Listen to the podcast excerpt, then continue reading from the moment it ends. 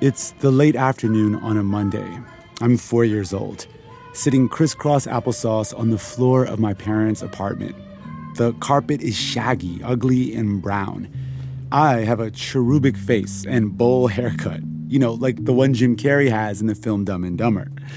In front of me is a TV with an antenna and dial. It's the late 1980s. And on the screen is my daily companion, Sesame Street. Today is a very special day because today's the day when my little sister Alice meets my best friend Bird. Ah, Bird! My family had only recently moved to the US from Iran, and I was lonely. I couldn't speak English, I couldn't make sense of where we were or what had brought us here. In that moment, where I needed a lifeline, Sesame Street, with its weird cast of characters, was there. The giant animals, monsters, Muppets, the kind adults and children everywhere on the street. It's a puppy! Oh, Ernie! Ah, you're right, Bert. Oh, look at him! Isn't he cute? I learned English watching Sesame Street. I learned how to deal with loss, anger, sadness, loneliness. When my parents, who were dealing with their own trauma and working constantly to make rent, weren't there, I learned from Big Bird, Cookie Monster, Susan, and Gordon. It was a window into a whole new world a safe, accepting, beautiful American world. Here goes. Salí caminando, caminando me fui. Me I wake up in my house. It's called a The name's Kermit. Whatever you say, Froggy, it is I your just opened my mouth and.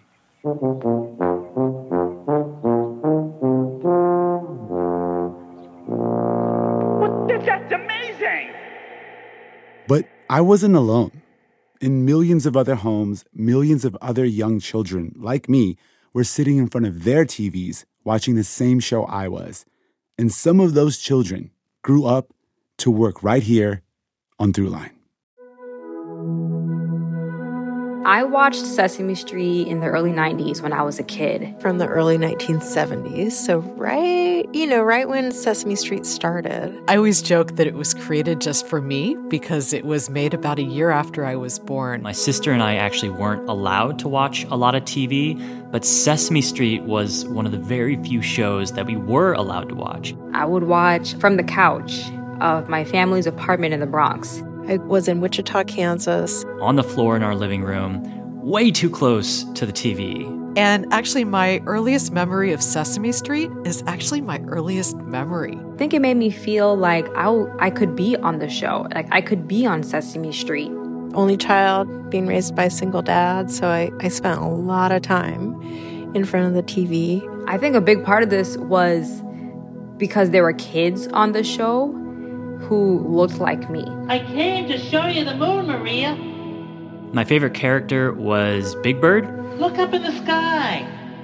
My favorite, favorite character was um, Roosevelt Franklin. I have a letter.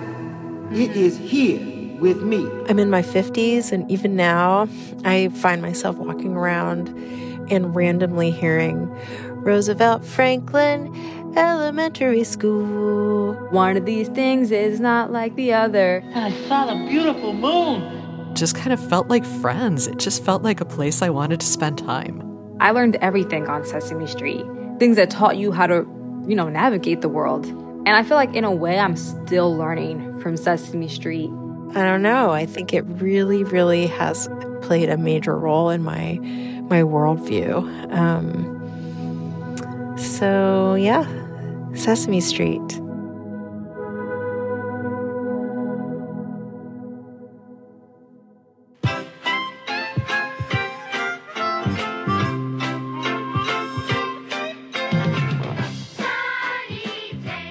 For many of us, Sesame Street was our first taste of education. It taught us how to read and count and be nice people in this society.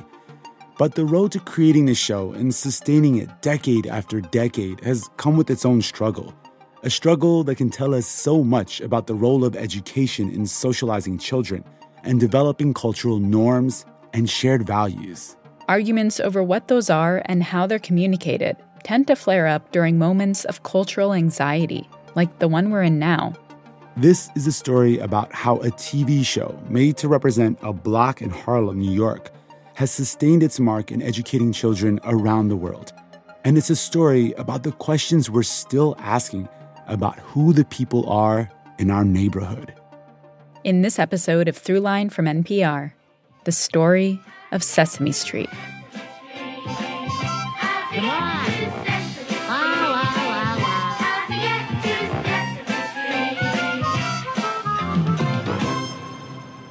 Roosevelt Franklin, bon, elementary school.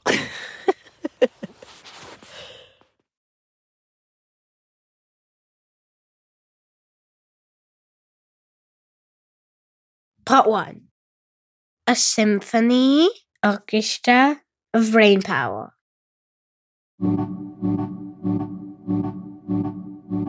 Today, it may be easy to think of Sesame Street as a show that was created by some massive government program, carefully concocted in some laboratory to teach kids how to read and write. But the reality is, Sesame Street began at a dinner party at the Manhattan apartment of a local TV producer named Joan Gans Cooney. She and her husband hosted a, you know a, a classic 1960s dinner party, and she prepared beef bourguignon from Julia Child's cookbook for some of her colleagues and friends. I have never actually had beef bourguignon, but I figured I would tell you that just as an excuse for me to say the word. But anyway, this group of people at this party were basically just Joan Gans Cooney's friends and colleagues, except there was one hotshot there. Fellow named Lloyd Morrisett. Lloyd Morrisett. Who worked in the philanthropic world, working on projects devoted to children. By the way, this is Michael Davis. Author of Street Gang, The Complete History of Sesame Street. Okay, so back at the dinner, all the guests gobbled down the beef bourguignon, and then the conversation turned to kids and education, something Joan had been thinking about in a television special she'd made. That investigated a program in Harlem where they were enriching the lives of preschool children with uh, educational materials and instruction, and essentially giving young kids in Harlem who were younger than school age the opportunities and influences that kids who in more privileged homes were getting books and records and being read to and those kinds of things.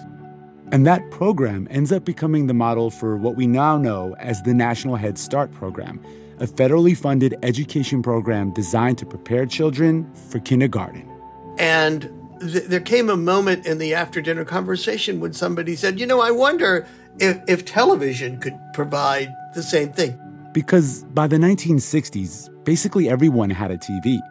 And this electric picture box was like a direct pipeline into living rooms all across the country.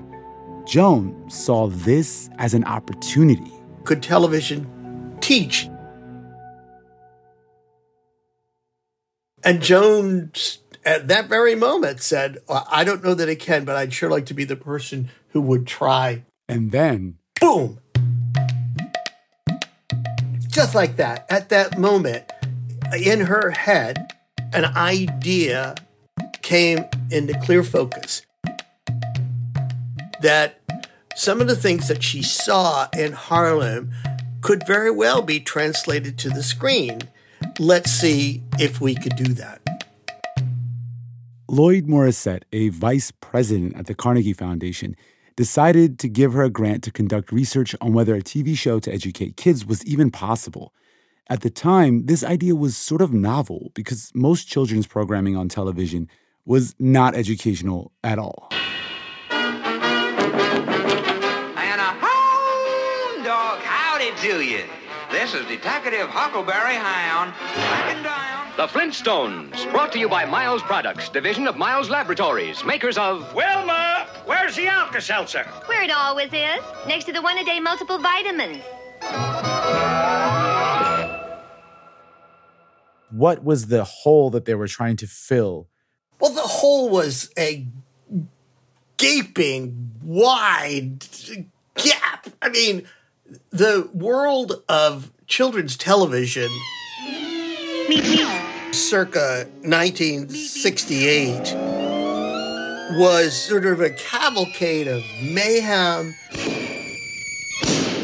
uh, cartoons that really weren't all that worthy, afternoon shows in local markets that were, you know, just put on the air to sell products. And it was a, a, a minefield of junk. At the time, the only show on the air for preschoolers that was quality was Captain Kangaroo. Then one day some hunters came hunting along. And it wasn't educational, it was a nice show for kids. This is Joan Gans Cooney from a television interview on a show called The Open Mind back in 2009, talking about that question from the dinner party Could TV teach? So I did a report saying, yes, the answer is yes, and here's how it might proceed. That report was called The Potential Uses of Television for Preschool Education. And she felt that, uh, famously, that, you know, kids could sing beer commercials, beer jingles. If television had the power to teach that to children, maybe it could teach something a little more pro social, like, you know, some basic rudimentary concepts of learning. It went all the way back to what she saw in Harlem making that TV special about the project that was part of the foundation for Head Start. Joan's fundamental idea was if we're going to try to see if television can teach, let's do it in a bona fide way. Let's get educators to help us craft a curriculum for the show that can be measured. We want to be able to prove to our funders that it worked. Now, that was a, a real part of the brilliance behind Sesame Street. To ground it in uh, bona fide scientific educational research. Joan and Lloyd had been able to raise about $1 million from foundations to support their idea of a children's TV show. But they had to come up with a budget of $8 million to actually do it. In today's money, that's about $62 million. So, who else was going to invest that much money into an idea that probably offered no kind of financial return? I propose that we begin a program in education to ensure every American child the fullest development of his mind and skills. This was the era of Lyndon Johnson and the Great Society. But Washington was had various pilot projects around the, the country that they were researching to see if early intervention could make a difference. And the research showed that it did make a difference. The administration of Lyndon Johnson was laser focused on eliminating poverty and reducing inequality. To that end, they made education, especially for black children, a priority. Joan and Lloyd were completely on the same page with the administration. The civil rights movement it, it gave energy to this initiative. And these were, you know, New Yorkers, um, liberals. They were convinced that the government could and should be in the business of helping preschool children with media. After months and months of pitching, it worked. In 1968, Sesame Street got almost $4 million from the Office of Education, facilitated by the LBJ administration. That made up about half the budget to kickstart the show. The rest came from the Corporation for Public Broadcasting, Carnegie, and Ford Foundations, along with other funders. I think they, they had a holy crap moment. It's like, okay, you know, we Joan spent a year, you know, doing research and talking to people, uh, uh, educators and psychologists and doctors, and pediatricians, you know, and then you know, all of a sudden it became very real, and they realized that uh, we've got to we've got to put a show on the air, and uh, within a year, you're talking about something that never been done before. They summoned the brightest people they could find from disparate worlds the world of education, psychology, psychiatry, medicine, artists, musicians, and they had a series of seminars and they brainstormed together. No one had ever created this symphony orchestra of brain power. I think it's fair to say that by the time our program goes on the air, it will be the most thoroughly researched show in the history of the medium. The show was developed under a nonprofit called the Children's Television Workshop. All they needed was an audience, and Joan had to sell it. The short, simple 60 second form used by TV advertisers in commercials to sell products is used here to teach numbers and letters. This is from a promo that was filmed before Sesame Street's debut. You know what this is, Kermit? A really bad triangle? Oh, come on, Kermit, it's a circle. Okay, so it's a circle. So? Well, you know that, but a lot of little kids don't. It's hard to overstate how revolutionary this was. It was a show whose goal was to reach black audiences at a time when black families were struggling for equality in education. It was a show inspired by Harlem, which many people thought wouldn't resonate with the national audience. No one knew if anyone would watch. So the creators were literally hitting the streets to spread the word.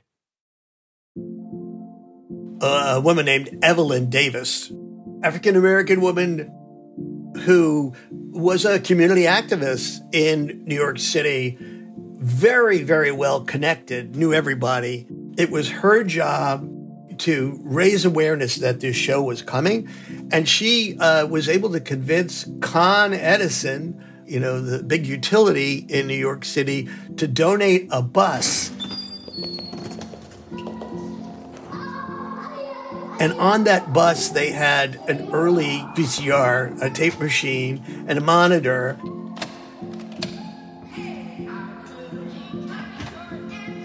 And they invited people onto the bus to have a, a look at, you know, basically a reel of what Sesame Street was going to look like. She went from church to church, preschool to preschool, uh, community house to community house, just selling this idea and doing her best to get excitement uh, generated about its promise. That work was so important because she had credibility in the black community, high credibility.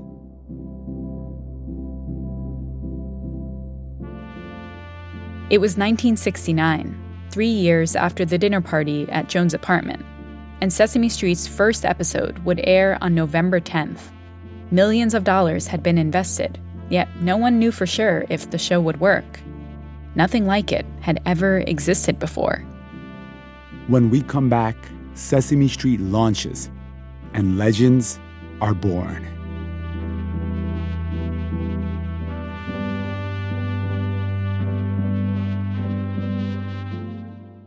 Hi, this is Regina from Washington, D.C., and you are listening to the best sound designed podcast there is, not to mention the best NPR podcast, Throughline. Thanks for all your work, guys.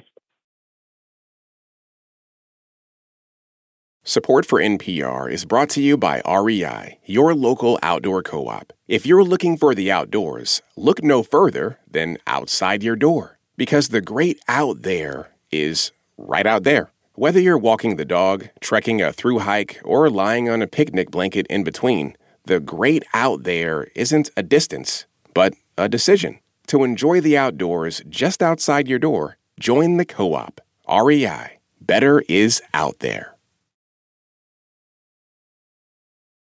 If you're listening as a subscriber to Throughline Plus, we just want to say thank you. And if you're not yet a subscriber and want to learn more about how to listen to the show without any sponsor breaks, head over to plus.npr.org slash throughline. Becoming a Plus subscriber helps support all of our work at Throughline, so we hope you'll join. Now, back to the show. Part 2 How the People Spoke. I was a senior in high school when Sesame debuted,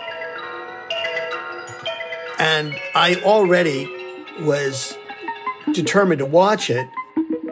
That first episode opens with weird animated creatures. One looks kind of like a cross between a unicorn and an alligator. The other, an armless, grinning blue guy wearing a bowler hat. It has a very 60s vibe.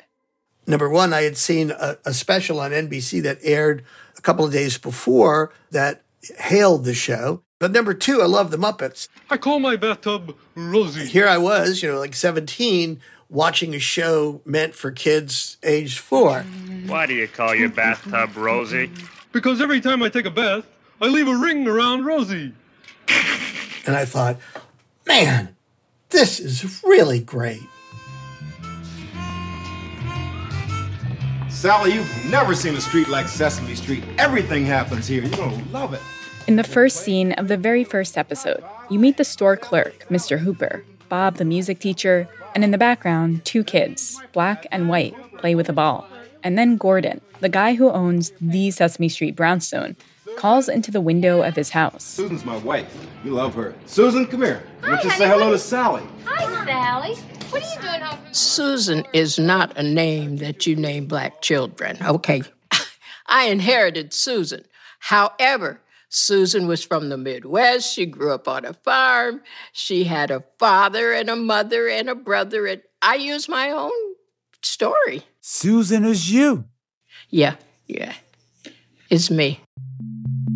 This is Dr. Loretta Long, who played Susan starting from that very first episode in 1969. I was born in Kansas, but I was raised in rural Michigan, 20 miles from Kalamazoo, zoo, zoo. Dr. Long has been an entertainer since she was a kid. She used to sing show tunes while helping her family sell produce at the roadside stand. When I graduated from Western Michigan University in Kalamazoo, I immediately moved to Detroit. My dream was really to work for Motown. I wanted to be part of the Motown sound, but all the slots were taken. The Supremes didn't need nobody. Martha had all the Vandellas, so I had to, I had to branch out.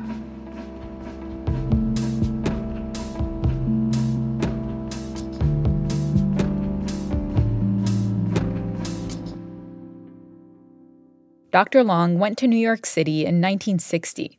She wanted to make it big, be a star. But she needed a day job that would give her the flexibility to go on auditions. And so, with a degree in education, she landed substitute teaching gigs in Harlem and the Bronx. I knew if I got the right phone call, I was history. When she finally got that call, it was 1969, and she'd been co hosting a show on New York Public Television that was all about Black music, Black culture, and Black identity.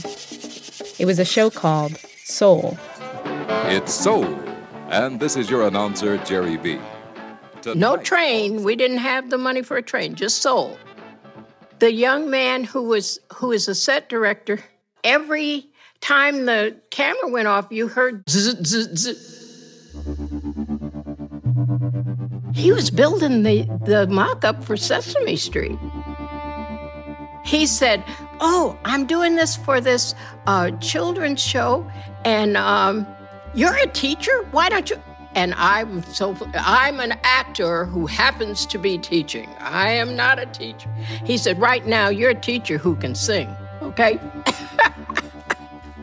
so he sent me to the audition.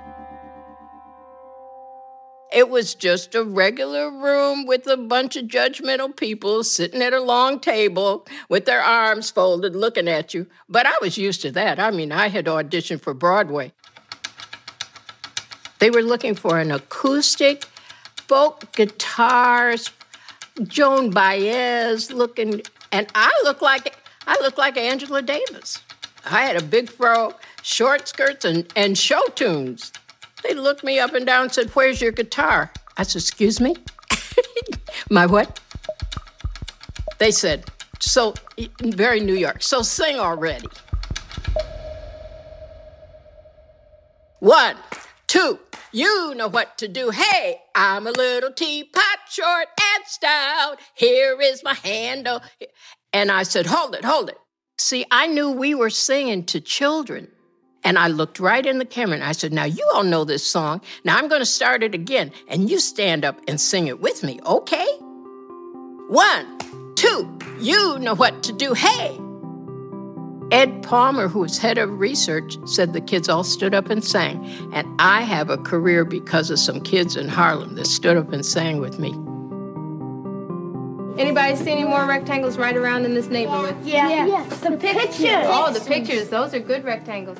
Look at this. The thing about Dr. Loretta Long is that she really did embody what Sesame Street has been doing since the very beginning mixing education and entertainment. One of these things is not like the others. One of these things doesn't belong. Can in fact, during the first few years the show ran, Dr. Long was earning her PhD in urban education from the University of Massachusetts Amherst. I have a riddle for you. What's closer to you than the air? And what stretches like a rubber band and comes in a lot of pretty colors like white, all shades of brown? The fact black, that we could put yellow, entertainment and, and educational concepts together and make it more palatable for children it fit me like a glove. Well, did you guess? It was skin. I was hired for one week. We shot a pilot from a Monday through Friday to show how we would teach and utilize every day to reinforce the lesson we were teaching. I was only hired for a week, so that wasn't any big celebration. And that brings us back to that first episode in November 1969. Mm, mm, e, E, C, me. Milk. Did you ever wonder where it came from? That first episode is trippy. Sure he is. Hello, Big Bird. Big Bird is this big, dopey, disheveled looking creature with sort of creepy eyes, a rough sketch of what we see today. You're letting all the fresh air and sunlight in, boy. I hate that. Oscar the Grouch is orange. Uh, go away. Close my can lid, dear. And Sesame Street was born at a time when the government was taking a bigger role in people's lives. Medicaid and Medicare had been created, the Civil Rights Act was passed, and the government was getting involved with what was on TV.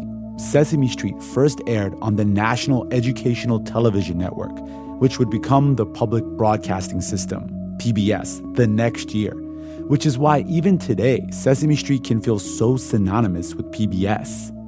I was there, man, in 1969. Nobody knew what the hell PBS was, believe me. In a lot of markets, you couldn't even find it. It was on a UHF station, and you were lucky if you could get rid of the fuzz and get a, a decent picture. But the picture was pretty clear. In its second week, Sesame Street was reaching almost 2 million homes, and the reviewers loved the show. I think the majority of people hailed it and loved it. And, uh, you know, it was an immediate success. Uh, it was a blockbuster success. It was everywhere. But there were opponents from the very start. Notably, Mississippi Public Television refused to air the show.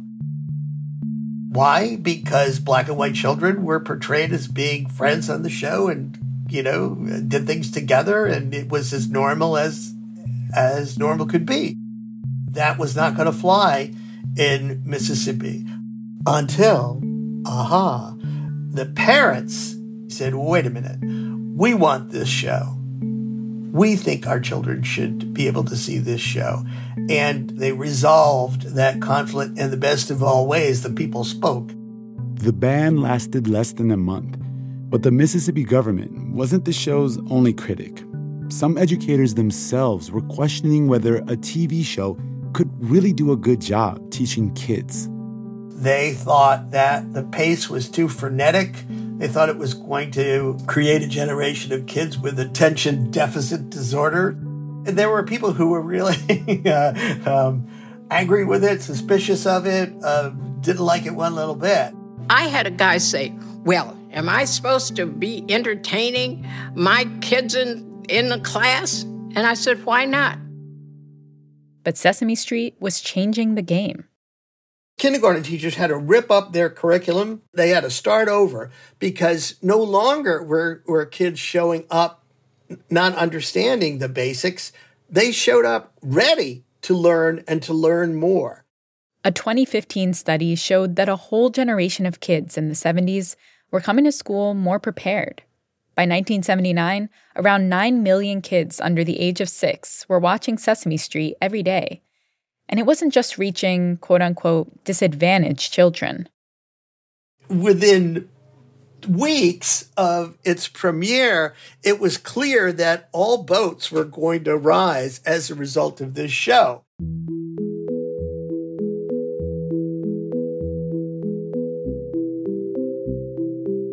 A lot of people question the idea of the government getting involved in television and the whole idea of a of a public television network seemed to them to be like just more liberal brainwashing.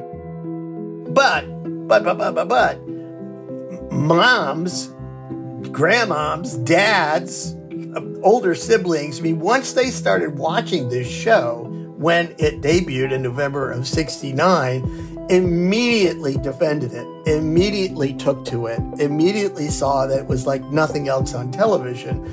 And, you know, within a year, Big Bird was on the cover of Time magazine.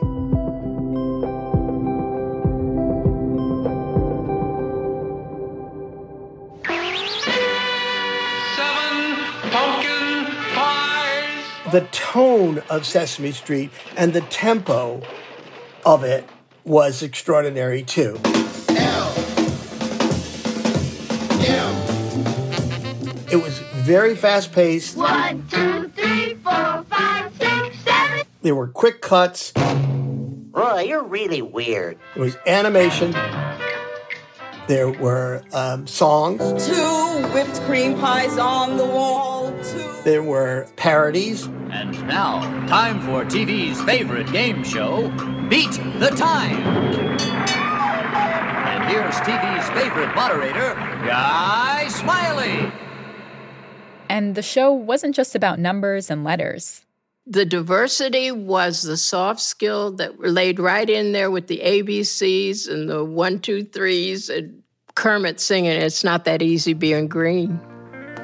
It's not that easy being green.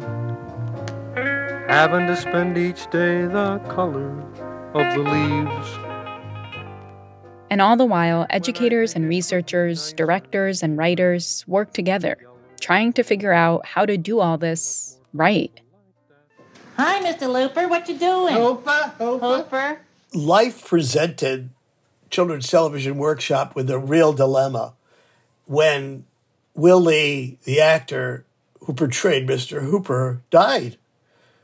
And fairly suddenly. I'll sweep for you. You And that way you can sit down and study, because that's what you should be doing. I see. I see. He rode in the Thanksgiving Day parade, went in the hospital. And less than two weeks later, Will Lee, and with him, Mr. Hooper, died. They had to decide what would become of that character. Since the show spent so much time researching each episode, the episode where they addressed the death of Mr. Hooper wouldn't air for almost a year after his death. I just uh, drew pictures of all of my grown up friends on Sesame Street, and I'm going to give them to you. They said, We have to say the words, Mr. Hooper died. And it has to be put in Big Bird's mouth because he's the child. Big Bird was a stand in for like a six year old child. He's the child's representative on the street. And if he had a question, we figured that the children were questioning that as well. So we were all in the alcove and sitting around, and he had drawn caricatures of each of us, and he brought them to give them to us. Hey, it's time for your presents. Presents! And then he went to give Mr. Hooper's his. And last but not least, ta da! And that's when we said, Well, Big Bird, you know, you remember Mr. Hooper died. Oh, yeah, I remember. Well, I'll give it to him when he comes back. Big Bird, Mr. Hooper's not coming back. Why not? Big Bird, when, when people die, they don't come back. Ever? No, never. Why not?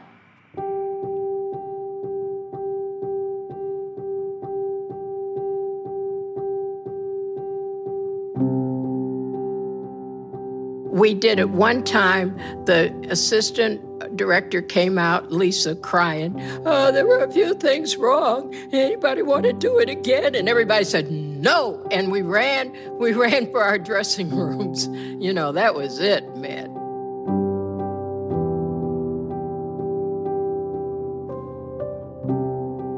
Coming up, how Sesame Street takes on empathy, diversity, and some of the country's most divisive issues.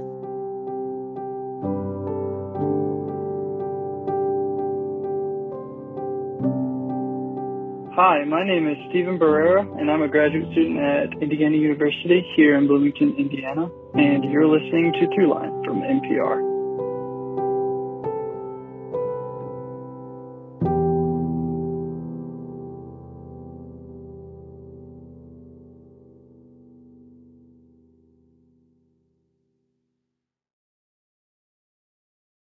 This message comes from NPR sponsor Capital One, offering checking accounts with no fees or minimums and no overdraft fees. That's banking reimagined. What's in your wallet? Terms apply. See CapitalOne.com/bank. Capital One NA, member FDIC. Part 3 Don't Dish Big Bird. Now, where is that Roosevelt Franklin? Did somebody call me by my first and last name? Yes, I called you, and it's about time you got What's here, too. really Now, interesting to me is the character Roosevelt Franklin. Here I am, here I am, and there you are. Mm-hmm. And that's just what we're going to get into today. Who was an identifiably black character. Here and there. And funny and fresh. And the bits were always set in a schoolhouse in a classroom where he clearly spoke in a uh, black vernacular. Rhyme time, rhyme time. Everybody ready for rhyme time. While some in the black community were delighted to see it and thought it was something that Sesame Street absolutely needed to do if your target audience is black, other members of the black community said, oh, no, no, no, no, no. It was over here. Now it's over there. Uh huh. Right. Yeah. Well, that's the difference between here and there. The pressure mounted and they did drop the character. Here's the thing though the guy who created that character was Matt Robinson, the same guy who played Gordon, Susan's husband. And he was proud of Roosevelt Franklin. Which brings us to a question that Sesame Street has been forced to deal with throughout its entire existence Who should be included in the neighborhood? While there were conservative voices saying that the, the show was trying to sell something that they didn't necessarily want their children to buy, voices on the left were saying, you folks aren't, aren't going far enough. In the early 1970s, you started to see pushback on representation on Sesame Street. There were feminists who were angry that the Susan character was too subservient to her husband. Two new human characters, Luis and Maria, joined the show after activists asked for more Latino representation in the neighborhood. There were uh, individuals throughout the history of Sesame Street saying, you know, why aren't you showing a gay or lesbian family on the show?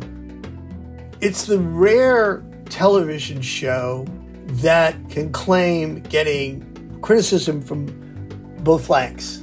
We are looking at the public spat between Texas Senator Ted Cruz and Big Bird. Big Bird put out a tweet after getting the COVID vaccine. He called Big Bird's tweet government propaganda for your five year old.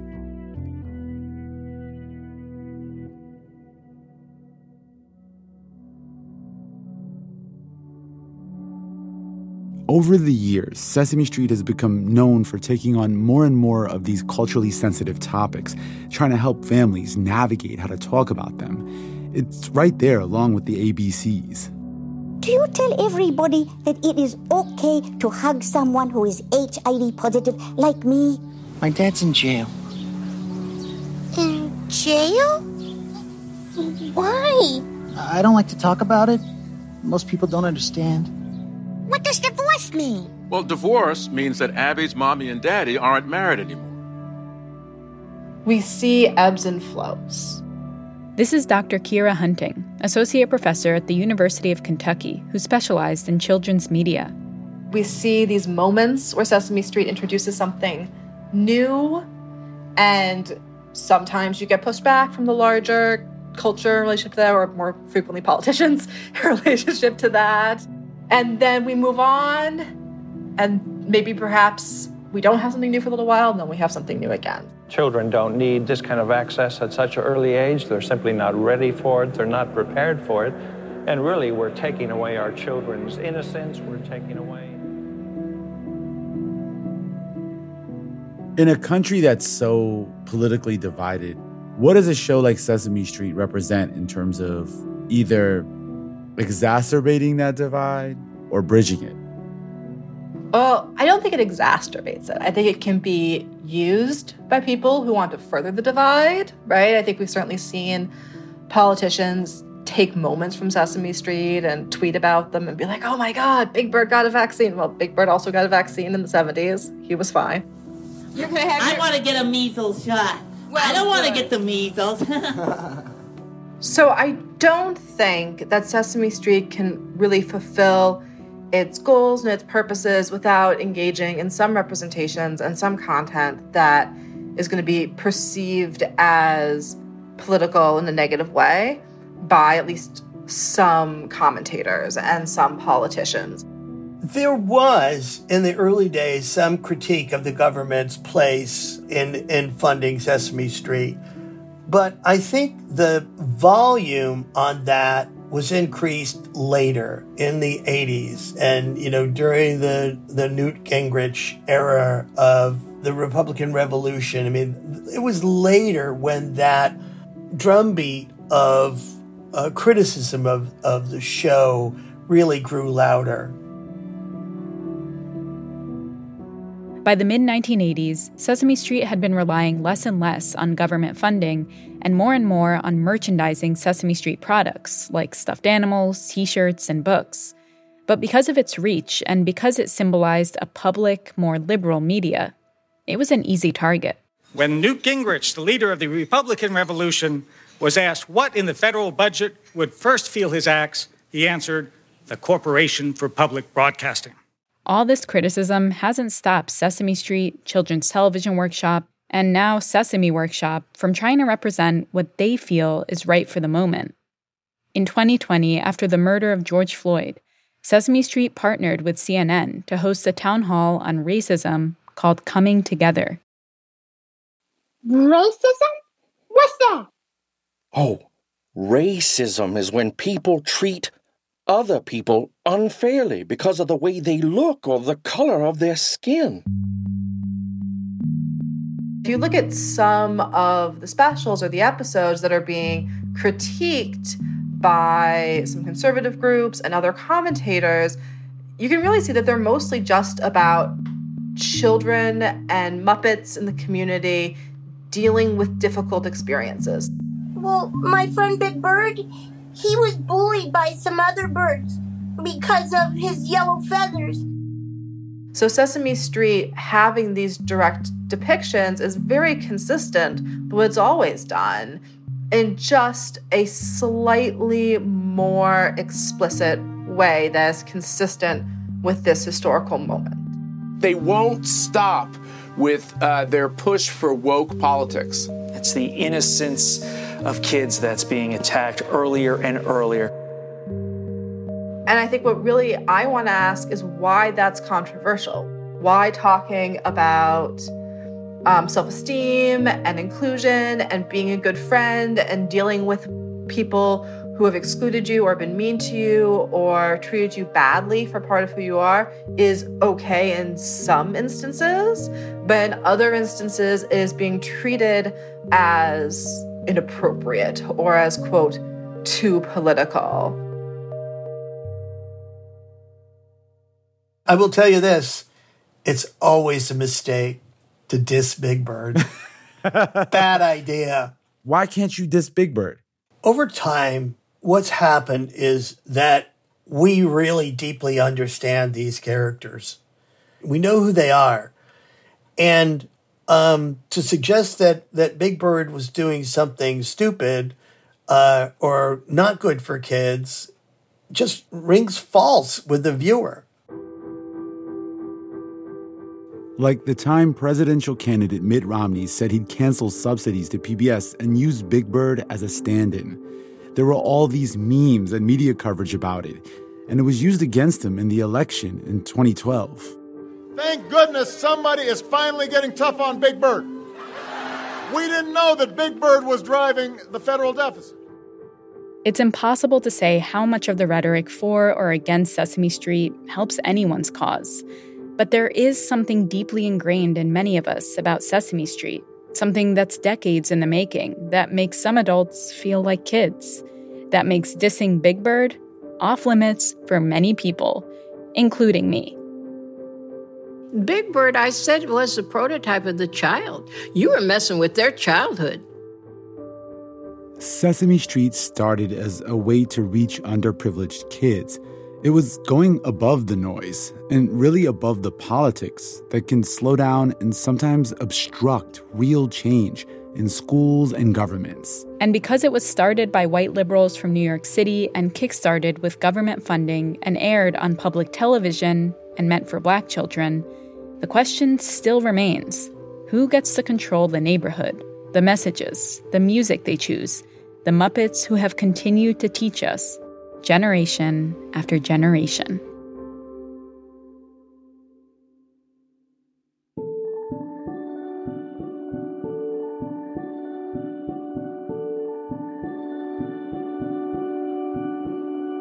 One, two, you know what to do. Hey, I'm a little teapot, short and stout. I'm a little teapot, short and stout. Here is my handle, here is my spout. When I get all steamed out, hear me shout. Tip me over and, and pour, pour me out. out.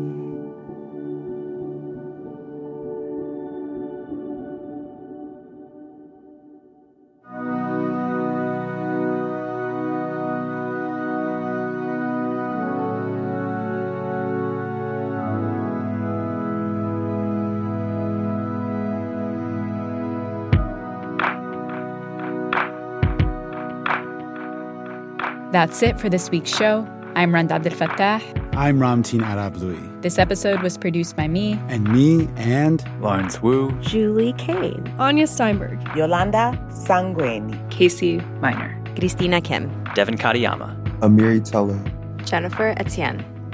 And a big, huge special thanks to the Throughline kids you heard at the end Reed, Rumi, Soleil, and Finley. Fact checking for this episode was done by the one and only Kevin Vogel. Thanks also to Kimberly Sullivan, Micah Ratner, Taylor Ash, Samantha Belgard, Tamar Charney, and Anya Grundmann. This episode was mixed by Josh Newell.